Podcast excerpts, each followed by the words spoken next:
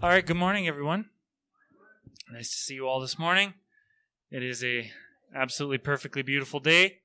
Um, we're going to start today. Our reading is Galatians 3, which includes a passage that is very dear to my heart and many people's hearts. But this is the part that I always find meaningful. You are all sons and daughters of God through faith in Christ Jesus. For all of you who, who were baptized into Christ have clothed yourselves with Christ. There is neither Jew nor Greek, slave nor free, male nor female, for you are all one in Christ Jesus. If you belong to Christ, then you are Abraham's seed and heirs according to the promise. Does it matter what your background is, and these are major dividing lines in society. This is racial lines, this is social standing lines, these are gender lines, and those are lines that still very much exist in our world today. And Paul says those don't matter. Those, those mean nothing. What, what matters is unity in Christ, made possible by faith in Him. So I've always found that really beautiful. All right, Dave, come on up and lead us in some singing.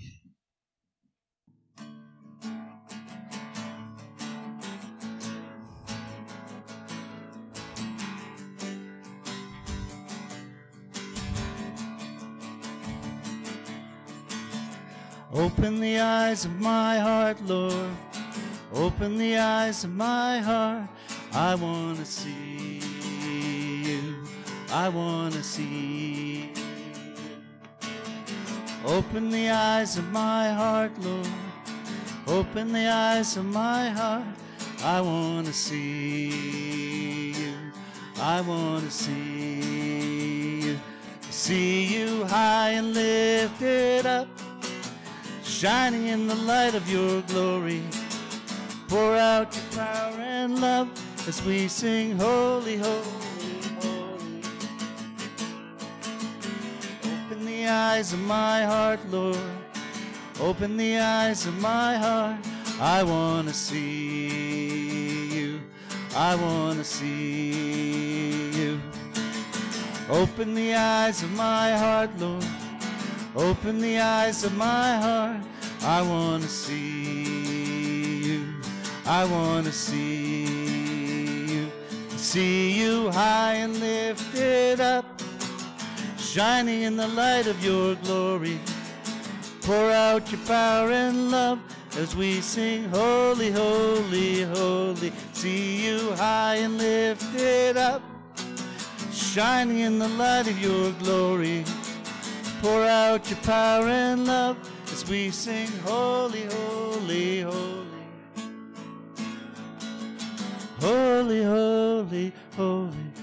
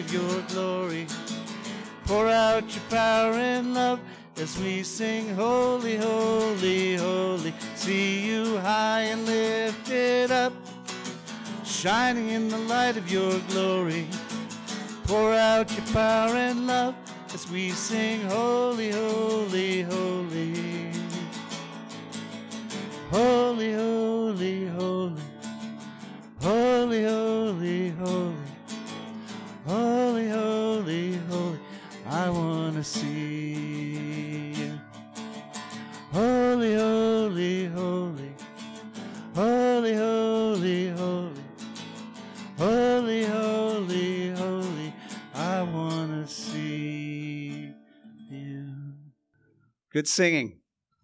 Thank you. Thanks, Dave. Bill's going to be doing communion for us today, so come on up, Bill. Morning, everyone.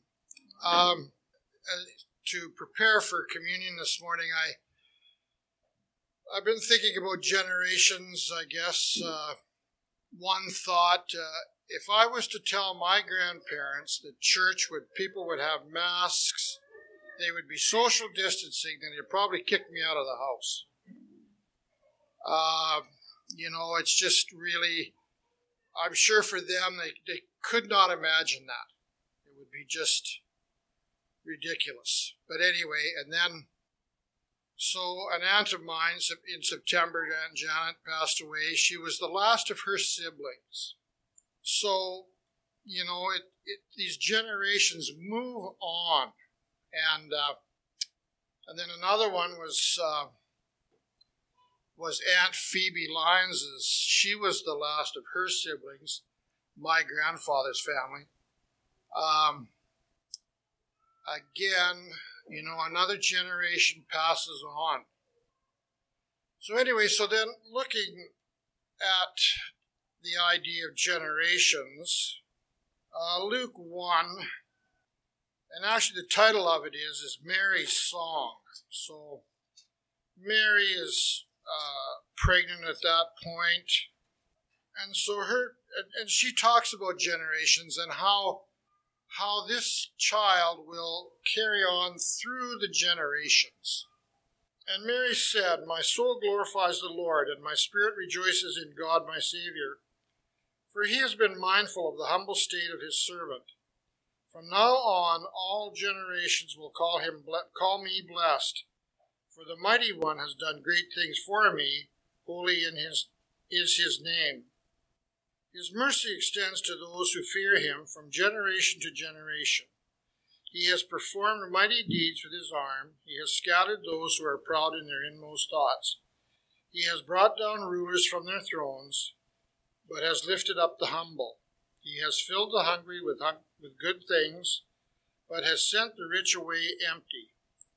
He has helped the servant, his servant Israel, remembering to be merciful to Abraham and his descendants forever, even as he said to our fathers. And then Mary stayed with Elizabeth for about three months and then returned home.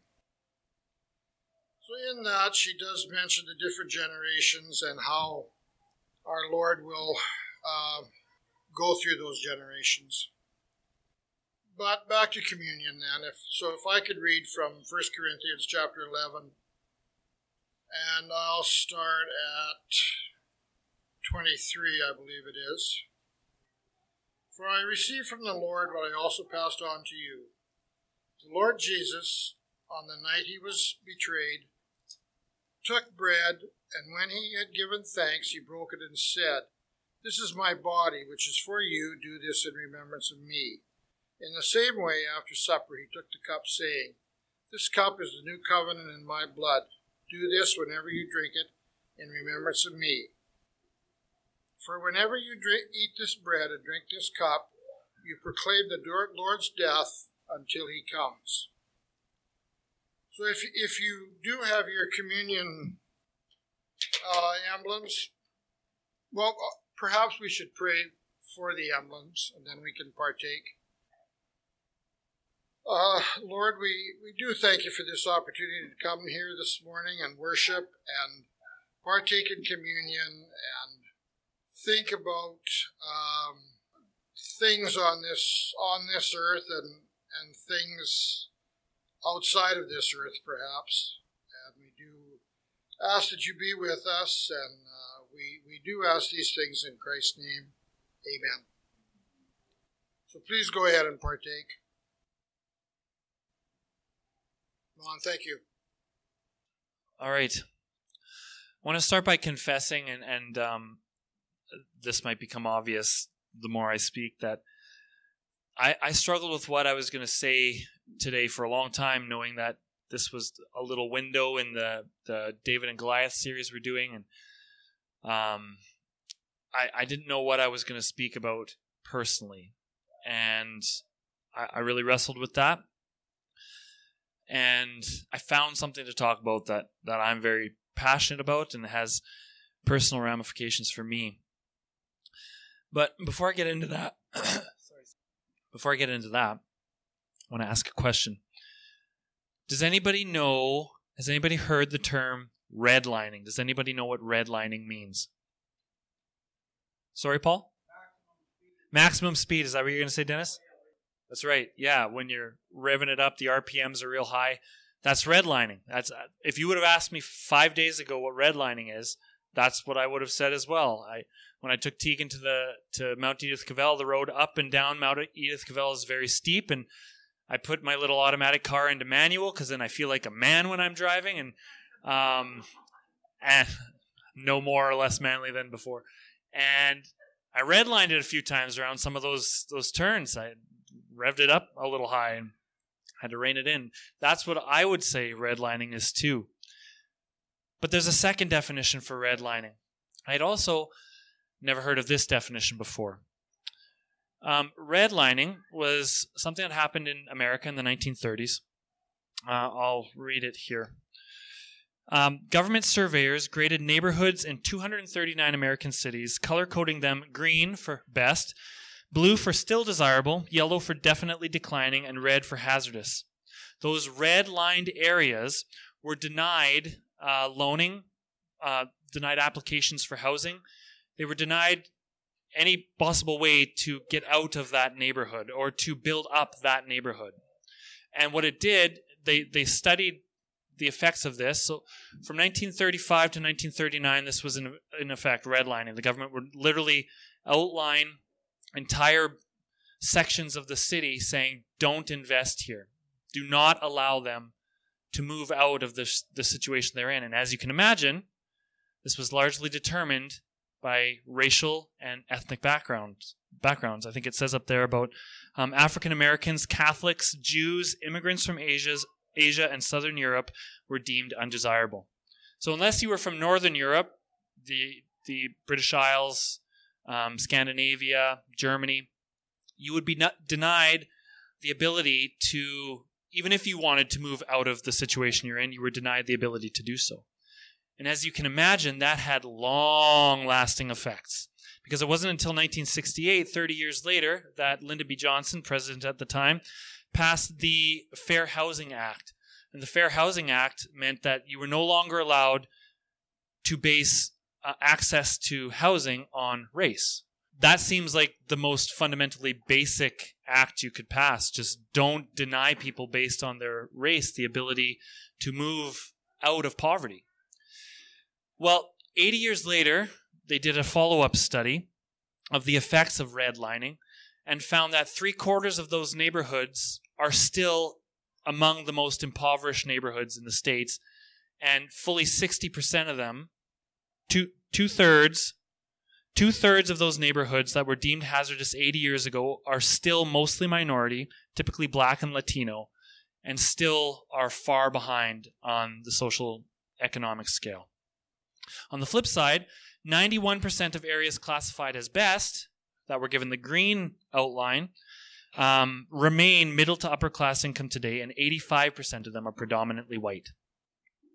So, 80 years later, three quarters of redline communities, low income and minority communities, continue to struggle economically.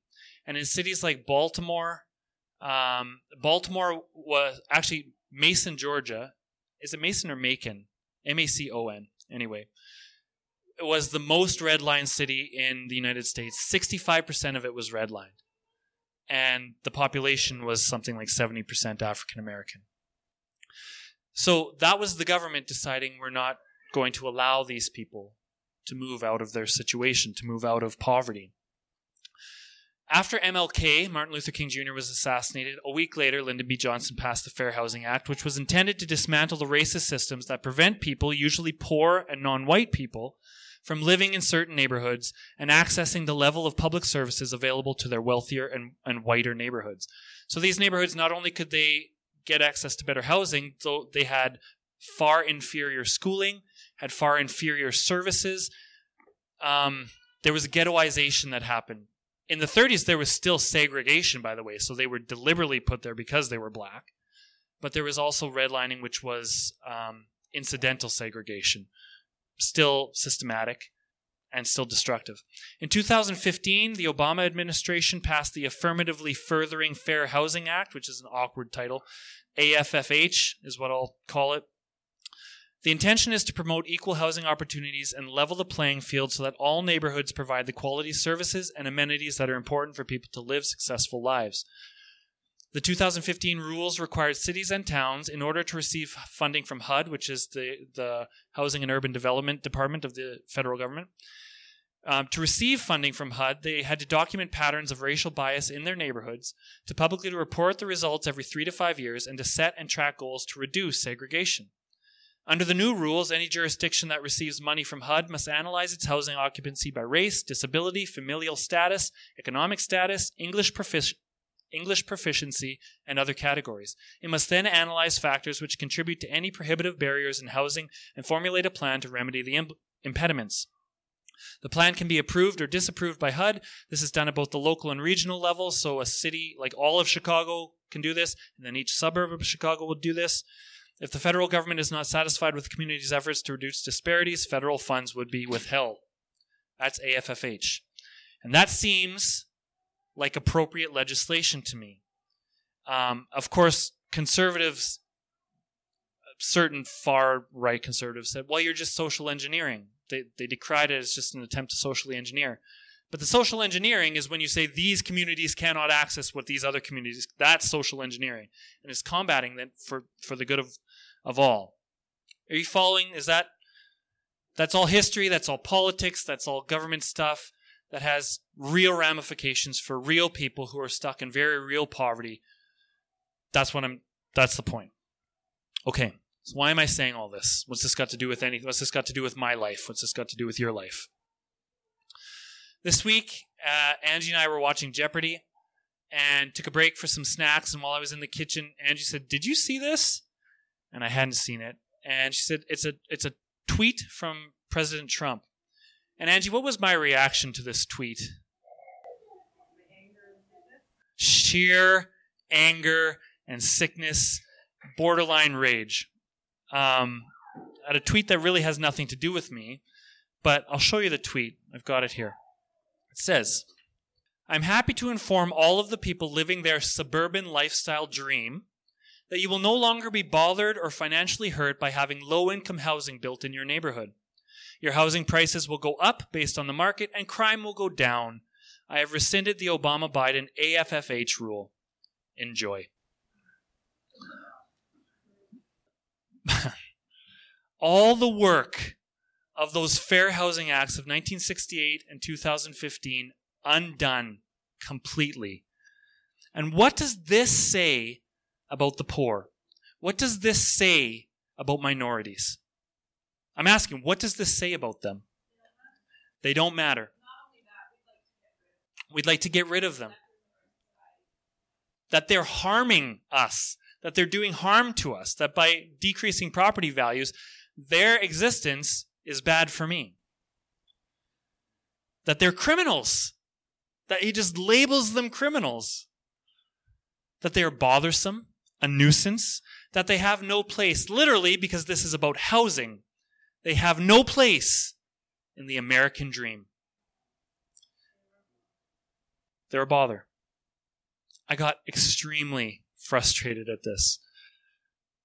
But I don't bring this up now to start a Trump rant. And believe me, I lost several hours of sleep thinking about how I'm going to rant about this man, but I'm not going to because we don't need that. It's not it's not very holy.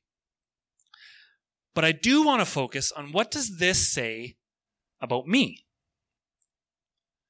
I'm fascinated by how he all caps suburban lifestyle dream. I'm fascinated by that. Like it's like it's something like an entity for us to worship. And it, that's because it is. Suburban lifestyle dream is just a simple rephrasing of the American dream life, liberty, and the pursuit of happiness that all Americans are entitled to. And before you say, why do you always talk about American politics?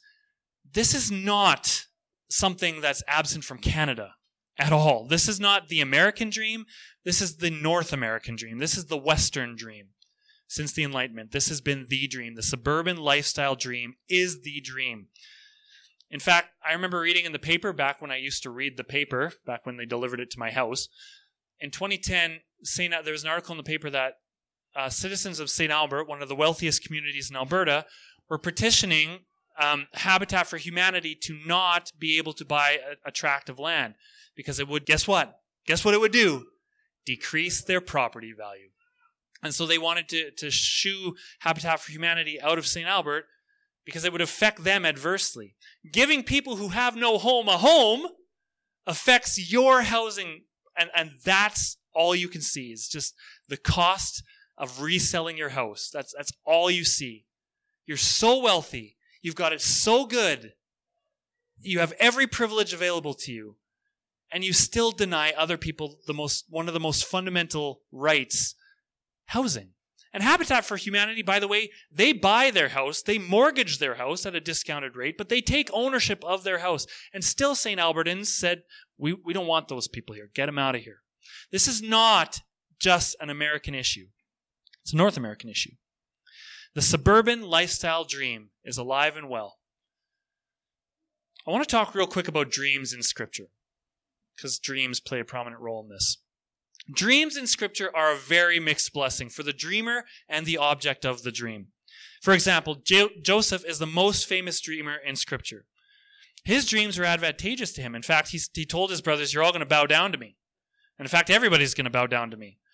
And that would eventually come true, but not until it led to his enslavement and his estrangement.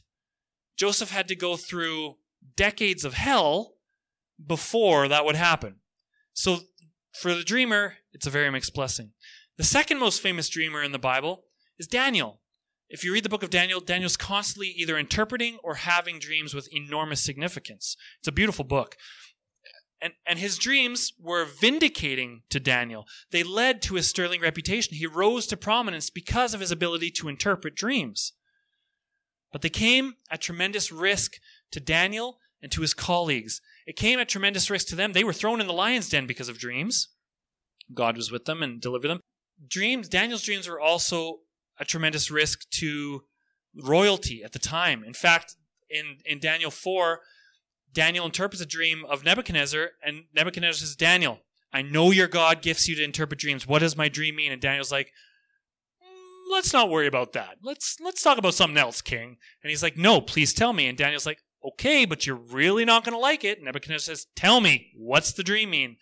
And the dream was you're going to go graze like. You're going to lose your mind. You're going to go graze on grass like a cow. And you're going to be like that for a long time before God reinstates you.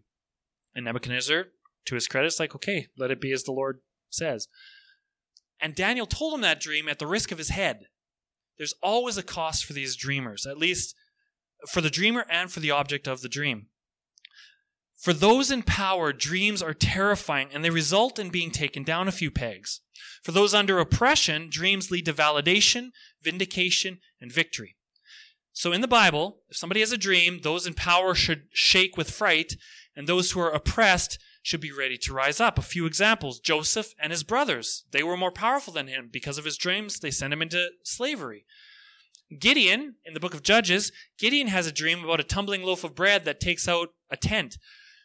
That was trouble for the Midianites, the people in power who were oppressing the Israelites, because that whirling thing of bread was Gideon, and he took out the whole the tent, the armies of, of the Midianites. For Daniel Nebuchadnezzar, Nebuchadnezzar was the one in power, and Daniel's dream meant trouble for him and vindication for Daniel. And if you compare Joseph and Mary, their dreams, where the angel says, Go, I'll be with you, versus Pilate at the end of Jesus' life, Pilate's wife says, I had a dream, leave this guy alone. Dreams mean trouble for those in power, and they mean vindication for those who are oppressed in Scripture. More than anything, this is what I'm saying. Dreams with divine origin lead to God being glorified and his will being made known, and his humble dreamer being raised from pain and obscurity up to honor and dignity. Even Solomon, Solomon is the portrait of power. No follower of Yahweh has ever had more power and wealth and privilege than Solomon, at least in the Old Testament. He was given the opportunity to ask for whatever he wanted in a dream. And what does he ask for? Wisdom. He doesn't ask for more power, more privilege, more profit. He asks for wisdom. He shows humility. And, it, and in asking for wisdom, he was given all those other things. He was in power, but he approached it humbly, and he was vindicated for it. So let's go back to the suburban lifestyle dream. The suburban lifestyle dream is a dream of comfort, individual, individuality, where you worry about just yourself and maybe your, your immediate family. What is suburbia? It's removed, it's apart, you're fenced in, all the houses look the same, but you don't know your neighbors. That's part of the suburban dream. Another part of the suburban dream is consumerism gain and gain and gain for yourself and wealth. That's the biggest part of the suburban lifestyle dream. And I'd know, I'd know that these are all parts of these dream because I fall victim to pursuing the exact same dream. I fall victim to the suburban lifestyle dream. That has been my dream. I, I spend, Angie and I, we spend a lot of our time and energy trying to establish stability trying to establish safety, trying to establish social standing. Not that those things are wrong in and of themselves, but they've been my primary motivation for a long time. I show charity and hospitality when convenient, when it works for me, when it'll make me look good, when when I'll get a tax receipt for it. I am passingly familiar with my neighbors and also passingly fearful of others in a judgmental way. I make decisions based more on advantages to my own bank account rather than how it will meet the needs of others around me. The suburban lifestyle dream, I'm victim of it. I'm a victim of I'm I'm fall prey to it. And you do too. The suburban lifestyle dream, here's the other thing. It comes easy to me. I Angie and I we have a very terrible mortgage. But we were able to get a mortgage because we were never redlined and we never would have been redlined. We could be in the exact same financial situation as an African American neighbor in 1936, and I'd get the mortgage, and they wouldn't because they're black. And 80 years later, that has generational, Bill talked about generations, that has generational consequences. I've never been denied any rights or services based on my skin color, gender, religion, sexuality, or ethnicity. Ever in my life. I've had people not like me, but that's because sometimes I'm not likable. It's got nothing to do with any of those background traits.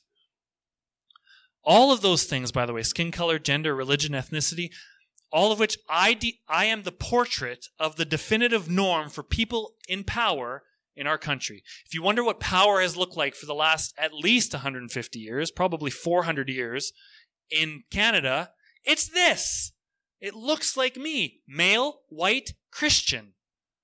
That's what power looks like in our world. I've never been denied rights and services. I've never been silenced or oppressed based on my skin color, gender, religion, sexuality, or ethnicity. I've never had to fear authority. Authority doesn't target me because I look like authority. I once got pulled over. I was on my way to do Lisa and Yella's um, wedding planning in Barrhead, and I got pulled over. And I got out of it. Do you know why? I didn't advocate to get out of it, but he asked questions about me, and I got out of it because I'm a pastor. Now, if I'm a First Nations guy driving a souped up vehicle, do you think I get out of that ticket? If we're both doing 112, do you think he gets out of that ticket? He could be just as polite as me, just as kind to the officer. You think he gets out of it? Not a chance. I got out of it because I'm white and I'm Christian. I'm a good guy. I'm one of the good guys. I deserve to be let free. I was breaking the law, and I was very thankful to be let free, but that's privilege. And so authority doesn't target me because I look like authority. I've never had my motivations or my character challenged in any meaningful way based on my skin color, gender, religion, sexuality, or ethnicity. Although that's not true. One time when we did a field trip to the swimming pool in St. Albert, and I was standing there watching the kindergarten kids. The lifeguard came up and asked me twice, Sir, what are you doing here? Because I'm a man watching a bunch of kids. But frankly, that's very understandable. So the suburban lifestyle dream is designed for me. And based solely on my race, gender, and religious background, I am empowered to attain that dream, even at the expense of my less empowered neighbors. The suburban lifestyle dream is for me and by me. And I fall into the same trap of temptation as anybody. The suburban lifestyle dream, as promoted by the president of the most powerful country in the world, is founded on nothing less than selfishness and white supremacy. In fact, the reason suburbs exist at all is because of something called white flight. Black people started to get rights, they started to accumulate some wealth. They started to move into areas where white people lived because they finally had access to that. And what did the white people do? Out of fear, move away to the suburbs where the black people weren't. It's called white flight, and it's a phenomenon that is very real and very documentable. It's not necessarily explicitly racist, but it has racist overtones. And the suburban lifestyle dream is based on that desire. Is my so if the suburban lifestyle dream is based on selfishness, privilege, white supremacy, is my life founded on nothing less than selfishness, privilege, and white supremacy? Or do I have the faith to declare the suburban lifestyle dream a false dream? To speak against it with the power of Jeremiah, who speaks God's wisdom. This is Jer- I think this is Jeremiah. Yeah, it says, "Indeed, I am against those who prophesy false dreams." declares the Lord. They tell them and lead my people astray with their reckless lies, yet I did not send or appoint them.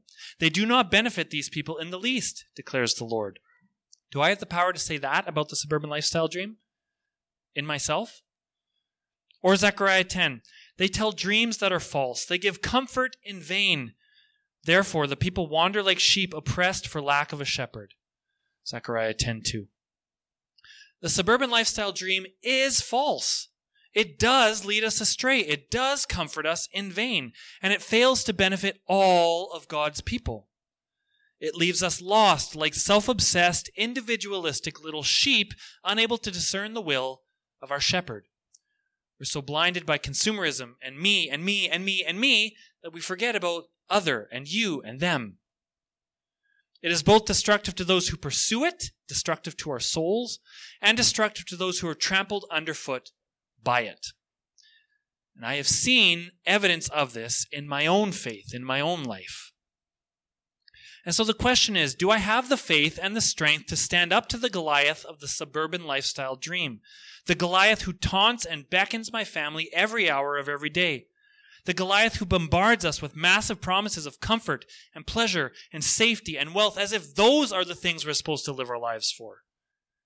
Do I have the strength to dream a new dream? A better dream? Do I have the strength to humble myself like Solomon? To speak truth despite the risk like Daniel? To remain faithful during life's nightmares like Joseph?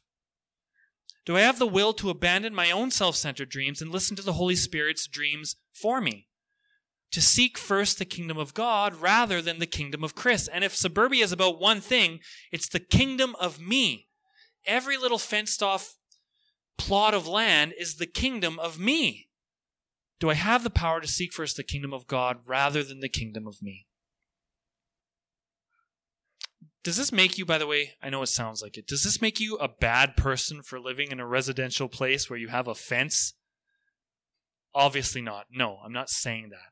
But when this is our dream, when this is our whole pursuit, when this is all we live our lives for, whether it's an acreage, a little fenced in plot of land, an apartment somewhere, wherever you live, whatever your home is, if that's all you're pursuing, then it's the suburban lifestyle dream. But forget the suburban lifestyle dream. SLD, suburban lifestyle dream. God's people should embrace a different SLD. And this is cheesy, but you can't deny it.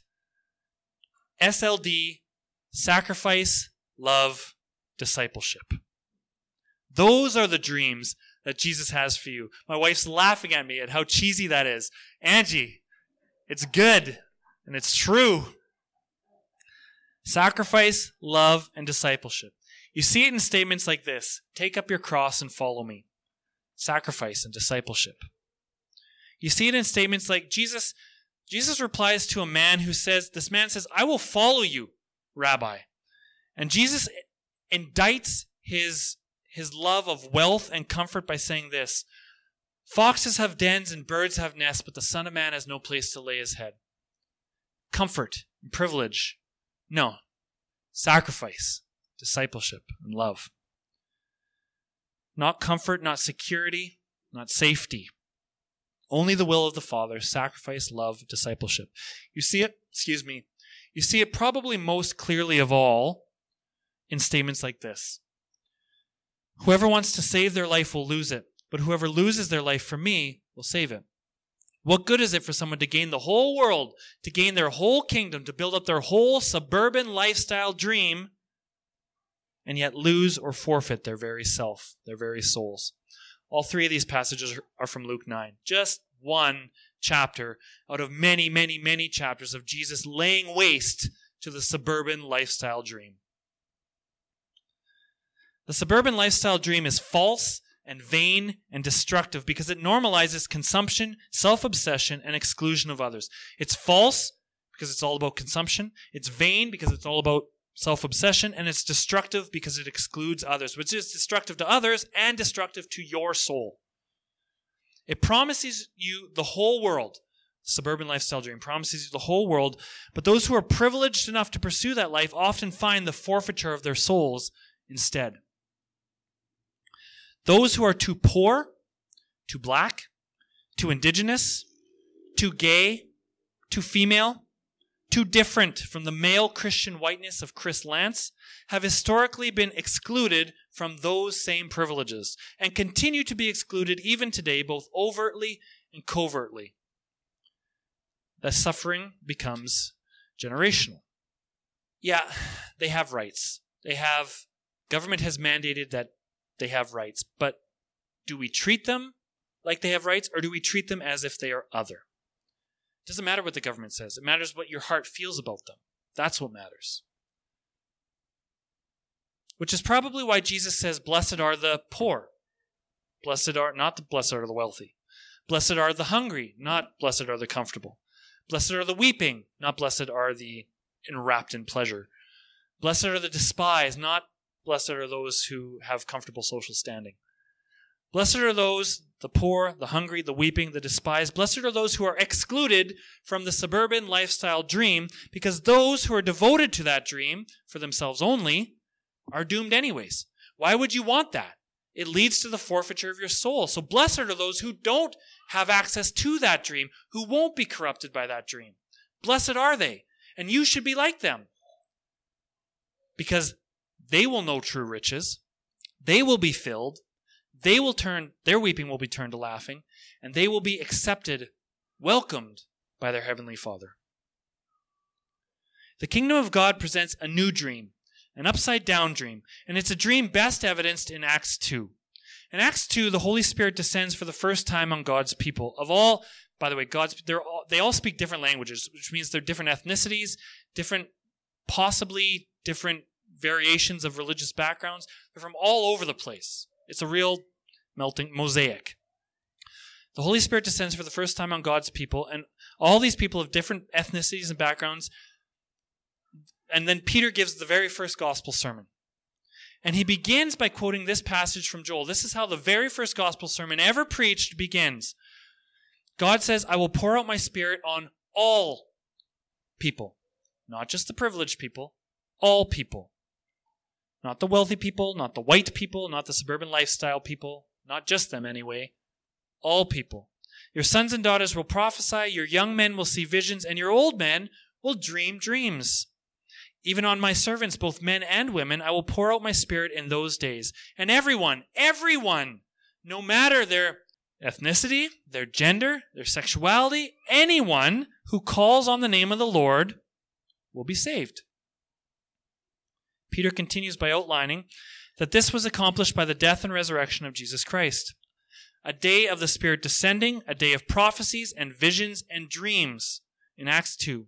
And what is the immediate fruit of these new holy dreams among God's people? There is fruit immediately. The first fruit is this SLD. What was the D again? Discipleship. Thousands come to faith. Thousands on one, in one day come to believe in Jesus and begin to become disciples, following this homeless pilgrim rabbi. So there's discipleship, but there's also sacrifice and love as fruits of the Holy Spirit. Sacrifice, love, and discipleship, because chapter 2 ends by beautifully detailing the lives of these new dreamers. This is what how chapter 2 wraps up. After this sermon, after these thousands come to faith, they devoted themselves to the apostles' teachings and to fellowship, to the breaking of bread and to prayer. Everyone was filled with awe at the many wonders and signs performed by the apostles. All the believers were together and had everything in common. They sold property and possessions to give to anyone who had need. Every day they continued to meet together in the temple courts. They broke bread in their homes and ate together with glad and sincere hearts, praising God and enjoying the favor of all the people. And the Lord added to their number daily those who were being saved. Do a little quick thought exercise and then I'm done. Well, I have one more page, then I'm done. Where do you sacrifice love and discipleship? Where do you see sacrifice here? What's an example of sacrifice? If you read this, where do you see sacrifice? They sold what they have and gave to those in need. Sacrifice, yes, Madison. Where do you see love? They ate together, they rejoiced together, they praised God together. Selling your stuff to give to somebody else is an act of love. Where do you see discipleship? You know what? I actually have it highlighted here because I'm a dork. and and they blend together. Like love and discipleship, they go together. If you are being a good disciple, you are loving others. If you are loving others, you are being a good disciple. So they blend together, but loosely separate, loosely separated. Discipleship is devoting yourselves to the apostles' teaching, to fellowship, breaking bread and prayer, um, eating together. A good definition for what discipleship is is adding to your number daily those who are being saved. That is discipleship. Examples of love. Um, the believers were together and had everything in common. They continued to meet together, glad and sincere hearts, praising God and enjoying the favor of all the people. That sounds like a community of love to me. That's very attractive to me. And deci- um, sorry, sacrifice. They sold property and possessions to give to anyone who had need. Did they ask for repayment? They absolutely did not, because Jesus told them not to explicitly. Give without ever being repaid. Just give, just like your Father gives. Did they coerce them into joining this community by by no they they just gave because they needed to give they gave to orphans who nobody else would care for. They gave to widows that nobody else would care for. They gave to lepers that nobody else would care for. They gave and they gave sacrificially. They gave like the widow that jesus said had more who gave more graciously than anyone her very last penny two pennies. She gave it to the temple and jesus says i wish that i could give as much as her. Because she gave all she had. It's greater than out of my thousands of dollars I make every month, giving a tenth of that. She gave more. And Christians who had nothing gave what they had sacrifice, love, and discipleship. Sacrifice, love, and discipleship look nothing like the suburban lifestyle dream. It looks nothing like segregation, redlining, individualism, or consumerism. It doesn't even look like capitalism. Capitalism is so overrated. It, it doesn't look anything like this. It, it looks like the Affirmatively Furthering Fair Housing Act on steroids. It's not just let's make it fair. Fair is a minimum. It's not just let's make it fair. Let's actually decrease my privilege to increase your privilege. And it certainly looks nothing like President Trump's tweet, where class and race are the determining factors in whether your basic needs get met where the poor and the hungry are stigmatized as bothersome criminals who exist only to harm the housing prices of people who are already privileged. It looks nothing like that garbage. So, what does the kingdom dream look like? Well, it looks like this in Acts 2, and it look, has looked, the church has been at the, the vanguard, at the spearhead of this upside down kingdom dream for 2,000 years now. It looks like this everyone's needs are met. Everyone's. Doesn't matter who you are. If you have needs, we will meet them. We will not ask for repayment. We will not demand that you be a good person before we love you. Everyone's needs are met. Those who have more than they need, like me, make small sacrifices with big benefits for those who are in greater need. Individualism is conquered by community. Others are welcomed and accepted from all walks of life, no matter their social, racial, sexual, or religious backgrounds, and are introduced to Jesus around the table of fellowship. The poor. The poor are given more than just food and clothing. They are given dignity and honor. They are given a voice. They are given a social place, which is of as much worth as a physical place to live. Different ethnicities with different languages celebrate the same truth that God is good and Jesus is Lord. It's a kingdom dream of sacrifice and love and discipleship. It's not some idealized utopia. It's not we all get together and sing songs and everyone's happy all the time. This takes work. This takes a tremendous amount of work. It takes dedication. It takes commitment to the Holy Spirit. It takes commitment to taking your cross daily. This is not easy. We have it here, and it comes pretty naturally because we love one another.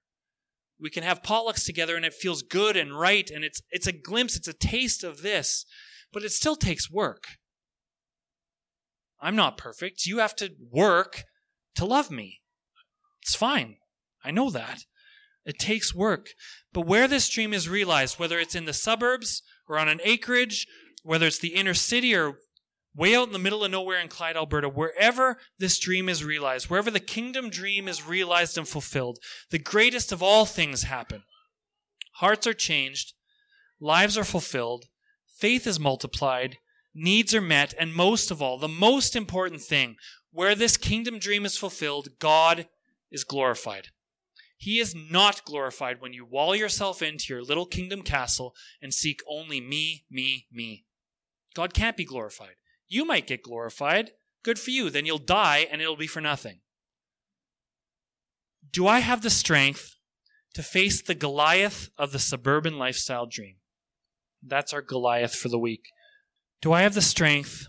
Do I have the faith to stand up to the Goliath of the suburban lifestyle dream? Do I have the strength and faith to dream a new dream? A kingdom dream, a dream of sacrifice and love and discipleship. If I trust in the Spirit and make Jesus my Lord, then you bet I've got the strength. He will empower me. That is his whole role to empower us to look more like Jesus. And if we look more like Jesus, we are more sacrificial, we are more loving, and we are closer disciples. I have enough faith and strength to make this possible, to abandon the SLD and take up the SLD, if you know what I mean. More and more all the time, in fact, I have the strength and the faith, and you do too. And it starts by calling out the falseness of the first SLD, suburban lifestyle dream, and by showing the second SLD, sacrificial love and discipleship, to those who have been excluded from that dream. So let me close by saying this. It sounds like a political statement, which hurts me that it sounds like a political statement. It is not. It's a simple, simple affirmation, but allow me to affirm it. In this church, as in this kingdom, around this table, the poor are welcome here. Aboriginal people are welcome here. People of color are welcome here. You might be saying, yeah, obviously. Well, there's a lot of corners of our kingdom where that is not true. So I'll affirm it. LGBTQ plus people are welcome here. Sinners are welcome here. And saints are welcome here. Even Donald J. Trump, should he choose to stoop so low, would be welcome here.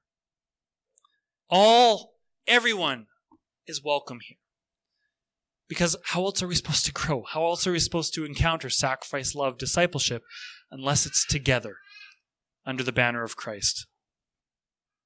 And together, under that banner, we draw closer to the dream of Jesus' kingdom. Let's pray. Jesus, thank you for the dreams that you give us. Beautiful dreams, challenging dreams of sacrifice and love and discipleship. Holy Spirit, I pray that you'd shape each one of us more and more into something that looks like you, somebody, a people, not just individuals, but a community that is welcoming and open while also tackling truth, um, while also shaping us closer into something that looks more and more like you. Thank you that you've accepted each one of us sinners um, and turned us into saints. I pray that we would be a place where all kinds of sinners are welcome around the table to grow in love, in sacrifice, in discipleship. Help us to turn from the suburban lifestyle dream and everything that it entails. Help us to call false individualism, consumerism, uh, wealth, uh, self obsessed pursuits. Help us to turn from that as you did, Jesus, and help us to pursue you, to bring you glory. You are so good, Jesus. And I thank you for the dreams that you give us individually, us as families, and us as a community. Um, shape us, Holy Spirit, into sacrifice, love, and discipleship. And we pray all these things in your name. Amen. Um, so there's your, your weekly dose of rage from your pastor. Hope it was edifying. Um, we are not a people, and this is what I love about you. Who exclude anyone. Anyone is free to walk, walk in these doors, and it might be uncomfortable. We might not know how to handle it, but you know that they're welcome. And they know that they're welcome. And I knew from a very young age that I was welcome despite all my brokenness and all my flaws. And I continue to know that I'm welcome here despite all that's wrong with me. So thank you. Thank you for making this a welcoming place um, where sinners can become saints. You are good people. Um, have a great week, you saintly people. Uh, love you very much, and thanks for coming today. What good is it for someone to gain the whole world, to gain their whole kingdom, to build up their whole suburban lifestyle dream, and yet lose or forfeit their very self? Do I have the power to seek first the kingdom of God rather than the kingdom of me? Ethan, where is the Holy Spirit? In his tummy.